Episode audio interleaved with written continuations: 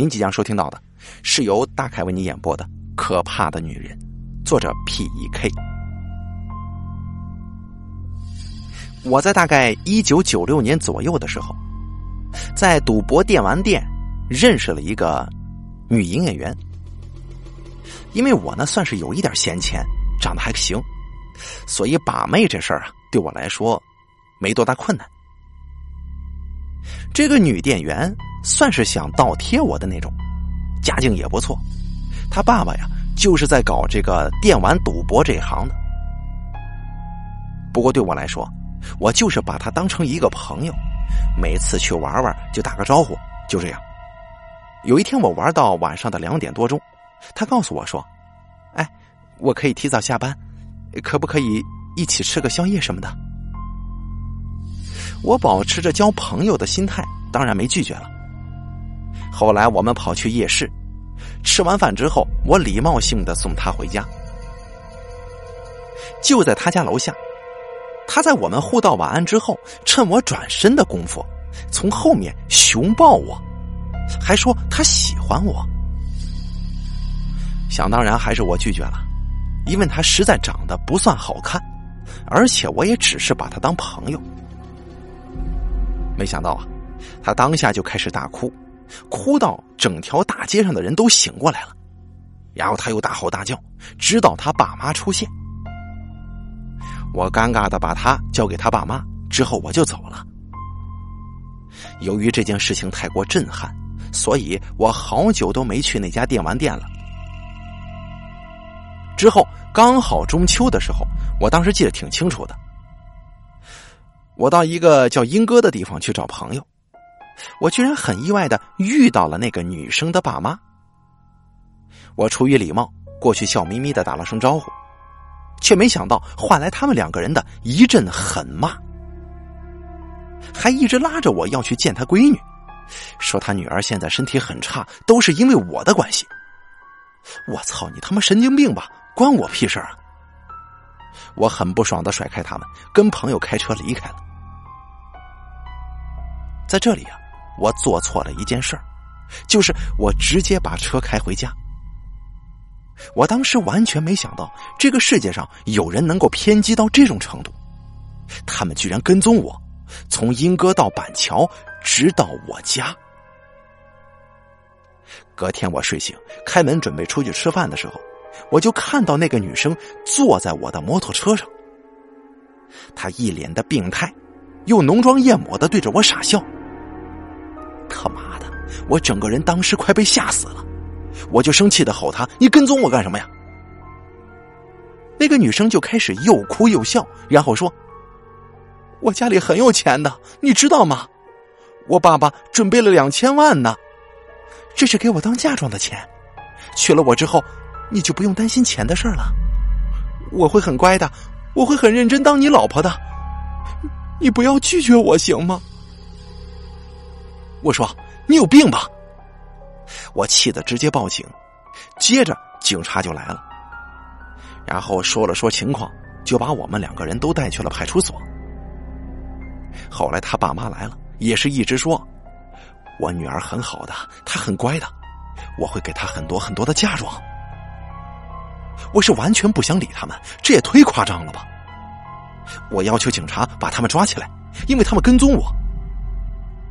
没想到警察局的某位高层居然是他爸妈的拜把兄弟，居然还加入了游说我的行列当中，都劝我要娶了这个女孩。我真是气到不知该说什么好。最后，我找我朋友快点开车来，带我离开这个鬼地方，结束这场闹剧吧。当天我连家都没敢回，直接请朋友载我到火车站。我买了一张到台东的车票，去一个原住民朋友家躲躲再说。晚上，我在公共电话打电话回家给弟弟报平安。我弟弟说：“哦，我确实看到有个女生一直在咱们家附近徘徊呢。”我当时一听我就知道是谁，我跟他说：“喂，你稳住别怕啊，你如果真的害怕，就回医院的宿舍住吧。”这种人呢，躲一阵子就算了，真他妈有够倒霉的，遇到神经病了。我没告诉我弟弟在哪儿，因为我真的很害怕有人监听电话。就这样，我跟我这朋友天天喝酒玩，玩了两个多月。接着，我打电话给我弟弟，我问他：“喂，家里情况怎么样？”我都在医院实习，忙得要死。我住在宿舍没回去，也不知道家里情况怎么样了。我心想不能大意，就把我的钥匙寄给我一个住在附近的朋友，请他去我家帮我看看情况。我朋友拿到我的钥匙之后，当天晚上就打电话给我，口气很着急的说：“我操，你你惹到什么神经病了？”这开头这话一听我就知道不好，我就赶紧让他接着说：“我操了！我那天进去你家，发现有个女人呢，就在你家客厅的沙发上看电视呢。我问她是谁，她说是你女朋友，还反问我为什么会有你的钥匙。我只好说我是你以前的房客来还钥匙的。接着，我朋友就把我的钥匙交给那个女人了。”我操！你他妈是白痴吗？你还真以为她是我女朋友啊？你怎么把钥匙给他呢？我真受够了这个白痴朋友。不过这回啊，也真是把我吓到了。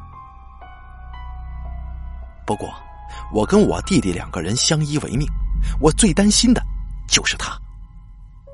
我告诉我弟弟：“我跟你说，你要好好保护自己啊！你留在医院，留在学校吧，最好了。”因为人多比较安全。好在我弟弟比较细心，在离开家的时候，顺便把我的证件、护照什么的给带走了。我机票一买，直接飞到广东去找我爸妈了。这一去我就去了一年。爸妈问我怎么了，我也不敢说。我弟弟也没有回去我们住的地方。就这样，我以为一年的时间已经足够长了吧。足够可以摆脱一个神经病了吧？但事情真的没这么简单。我弟弟在来年决定要把这个事情做一个处理，他请了几个体育系的学长一起壮壮胆子回了家。回去之后，他真的吓坏了，很明显有人住在我家，而且卫生习惯特别差，把整个房子弄得乱七八糟的。马桶沾了一大堆大便，这垃圾桶旁边还有一些女生用过的卫生巾什么的。我房间的衣服一件件的被拿出来丢在各个地方，这内衣裤都被沾染上了一些很奇怪又很恶心的东西。我弟弟下了一个决定，找了一个锁匠来换锁，拿了一堆木板从里面把房子的门就钉起来了。接着，他从阳台爬到隔壁的住户那儿，从他那门出去，准备完全离开这间屋子，就让这屋子荒废了吧。过了一个月，我弟弟在上班的时候遇到一个女人，他说他感觉就是那个恐怖的女人。那个女人浓妆艳抹的坐在医院，所有人挂了号之后都看完了，她还是坐着，好像是在等人。直到护士去问他，他才离开的。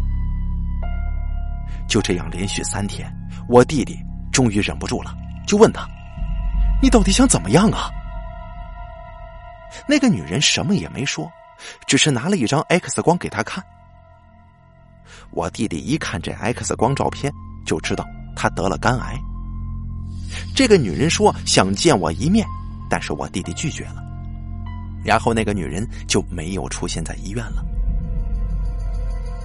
就在同一年，我收到了一张信息，这个信息是直接寄在我在广东的家的。我根本就不认识里面的任何一个人，不过里面夹了一封信，上面写着：“你就是我生命之中的那个人。”神明说：“我们的确是几世情缘，可惜你还没有被点通，真的很可惜啊！我等不到你。”我还是要死了。我祝你接下来的人生能够过得幸福。接着，全世界最烂的一件事就出现在我面前了。里面夹着一张照片，那个女生躺在床上，脸色很难看，旁边有个玩偶。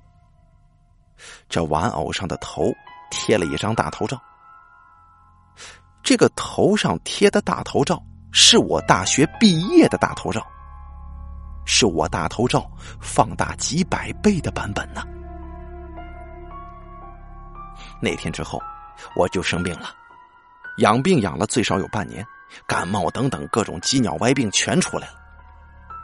这虽然不是什么大病，但是真的让我倒霉到了一种。不知该如何形容的地步了。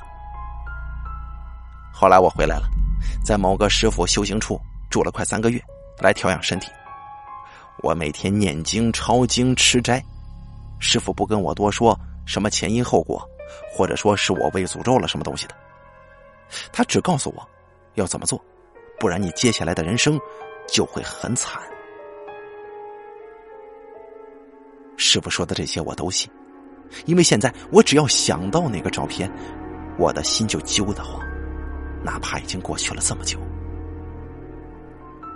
那个房子最后我卖了，听说现在的屋主人住在里头不是很平安，我有点内疚。但事实上，我那房子也不是凶宅呀，跟踪狂住过的房子也不算凶宅吧。好了，可怕的女人演播完毕，感谢您的收听。作者 P E K 由大凯为您演播。